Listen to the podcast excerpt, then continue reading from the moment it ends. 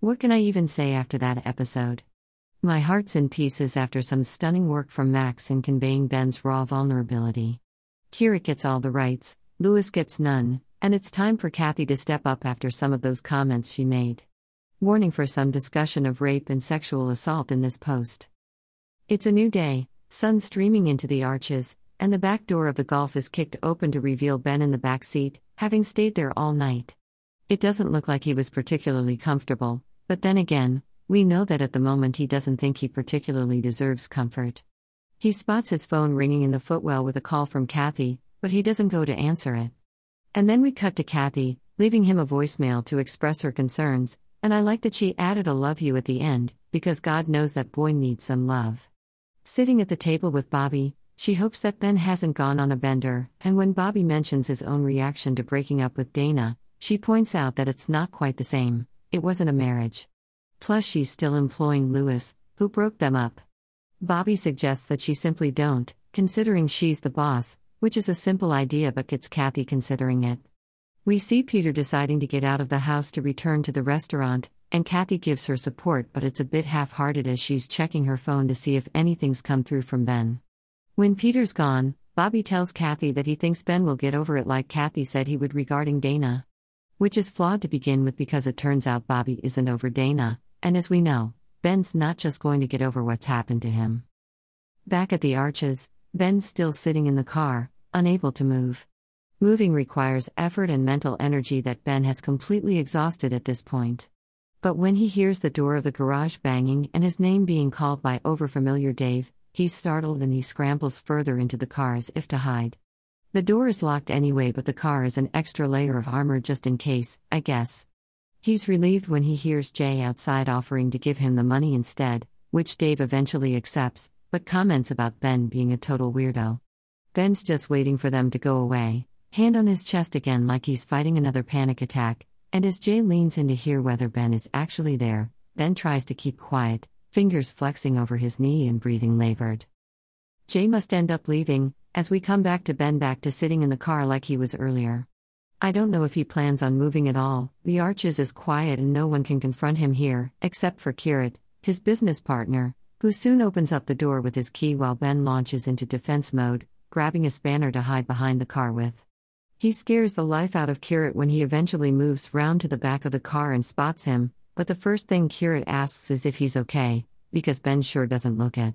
He wonders where Dave is, and Ben simply says it didn't work out with him, not going into detail. Kheerat wonders if Ben is sick, clearly thinking back to the medication he saw Ben with and putting it together with the way Ben is acting right now. Although he's not quite on the money, it's still closer than anyone else has come to figuring out that something's seriously wrong with Ben. Ben denies that he's sick and tells Kheerat defensively that he doesn't have to tell him anything. Kheerat keeps trying, asking if there's anything he can do even if Ben won't tell him what the problem is. Ben says no, and then again when Kheerat asks if there's anything he can help with.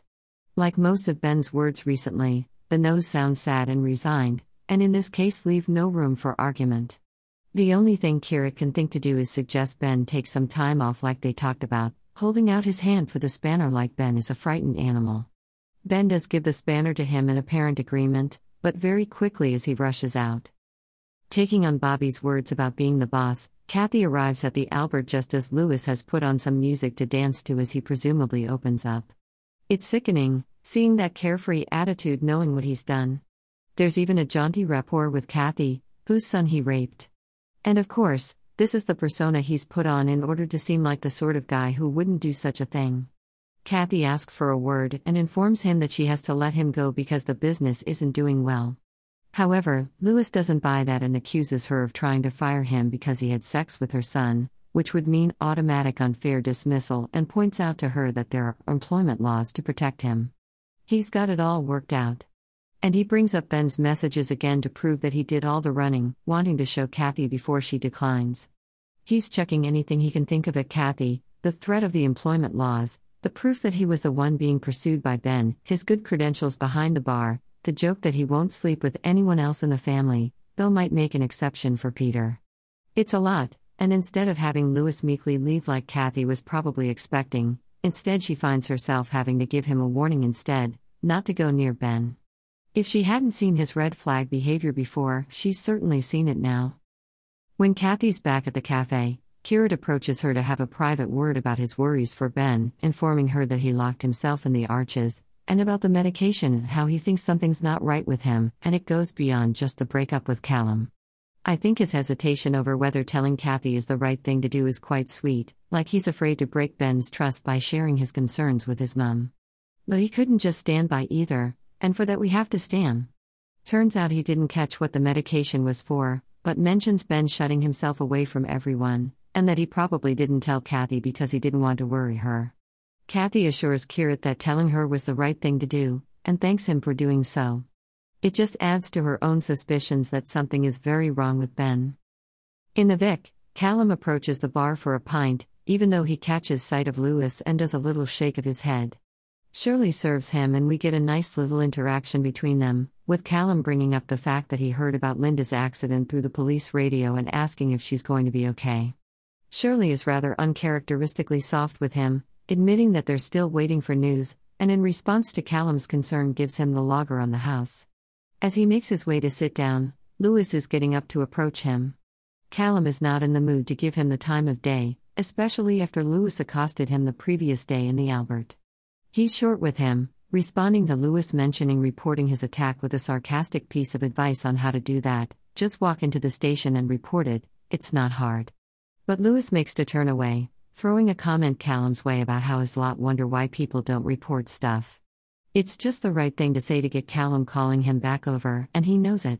He's playing into the whole thing with Ben and the fact that he turned to vigilante justice when the traditional justice system let him down.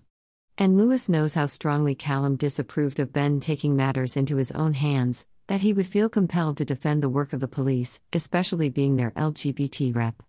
Coming back over, Lewis makes out that he could do with talking over the process with someone, mentioning how he's heard that the police don't take this sort of thing seriously, baiting Callum into defending them, referring to the force as we, slipping into cop mode, then being caught short when Lewis brings up Callum's own attack where the police still haven't caught who did it despite Callum reporting it.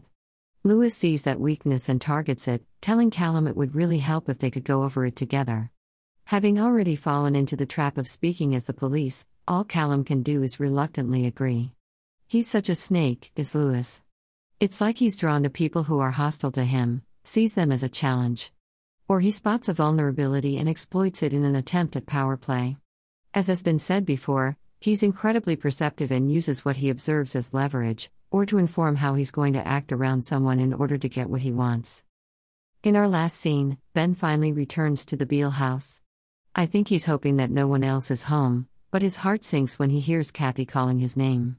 As if anticipating more grief, he leans on the sink counter, hands curling around the basin as Kathy reveals that Kheerat's told her about the medication. His fingers are flexing, a bit like they were when Ben was sitting in the car waiting for Jay to go away. At Kathy asking what's wrong with him and why he hasn't told her, Ben looks up, tears in his eyes that he tries to keep at bay as he tells her that he got chlamydia off Lewis, not exactly something he wanted to tell her. I don't know if he was just too tired to brush it off, or whether he thought telling her would disgust her and make her leave him alone. Her actually response about it being good that he's at least taking something for it makes him scoff, possibly at the idea that it's all he has to worry about when in reality it doesn't come close. He hopes that they're done with the conversation, and he moves into the living room, but Kathy follows and mentions Kheerat also telling her that Ben had locked himself in the garage. Ben makes a comment on Kheerat saying a lot of things, but there's no heat in it, and he soon explains that he just wanted some peace and quiet. Something he's not exactly getting at the moment. Kathy reckons that as long as he's alright, even though none of this points to Ben being alright, even down to the state of him standing in front of her.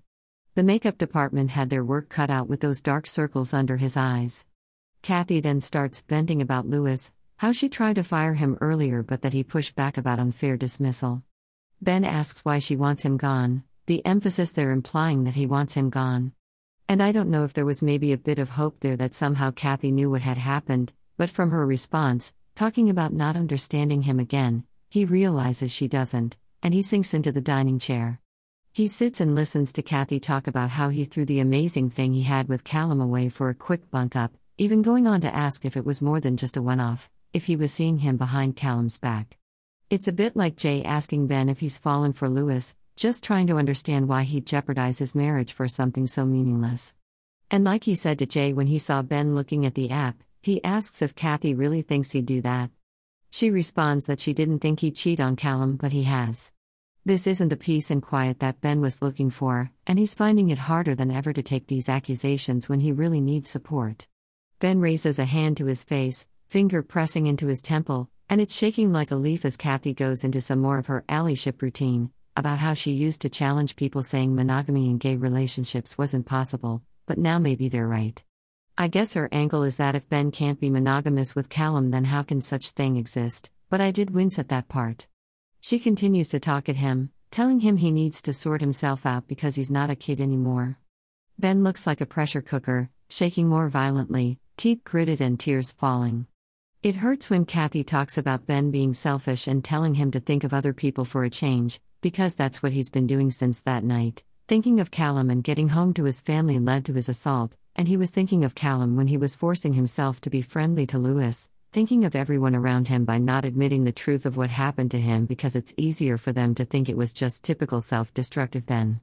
And not only does he not get recognition for that, but he has to listen to Kathy absolve Lewis of blame, just like Callum did, only this time it's too much on top of everything else that's been festering for weeks now. So when Kathy says that the only person to blame is Ben, he explodes, making her jump in shock. That first shut up is full of rage, but then it leaves this emotion leaking out of Ben as his second shut up is high pitched, pained, and desperate. I can't take the credit for this analogy as it came from RTE Guide, but they describe this scene as Kathy lancing a festering wound, and it turns out that was the perfect way of describing this moment. There was a sudden burst of pressure, and now Ben's pain is just bleeding out of him, and he's never sounded more childlike. He tells Kathy she doesn't know what she's talking about, and he keeps his hand outstretched from his outburst, like a form of protection almost. The comment confuses and scares Kathy, who goes to sit down and tries to reach out to Ben to understand what he means. At first, she's wondering if the problem is that Ben didn't actually have sex with Lewis, meaning that they mutually didn't have sex. But while Ben shakes his head and says no, gasping for air and reaching to fiddle with his collar, he goes on to clarify that Lewis had sex with him. And it's gut wrenching to hear it put that way, emphasizing how used and worthless Ben was made to feel, but using that sort of phrasing, in that way, makes him sound about five years old, confused and vulnerable. Kathy processes those words, and you can see the moment she realizes what Ben might be saying, and tries to reach out to him again, but Ben's pain is visibly causing her pain too, especially when Ben goes on to say that he didn't want to. He didn't want to have sex with Lewis, but Lewis went ahead and took what he wanted anyway. Kathy says the words for him, that Lewis raped him. Finally, someone knows, and Ben can finally get some comfort and reassurance. Ben gets the duff duff, that release that Max talked about in his interviews finally surfacing. It's a treat to have so much Ben and Kathy content, and Max and Gillian are certainly delivering those performances.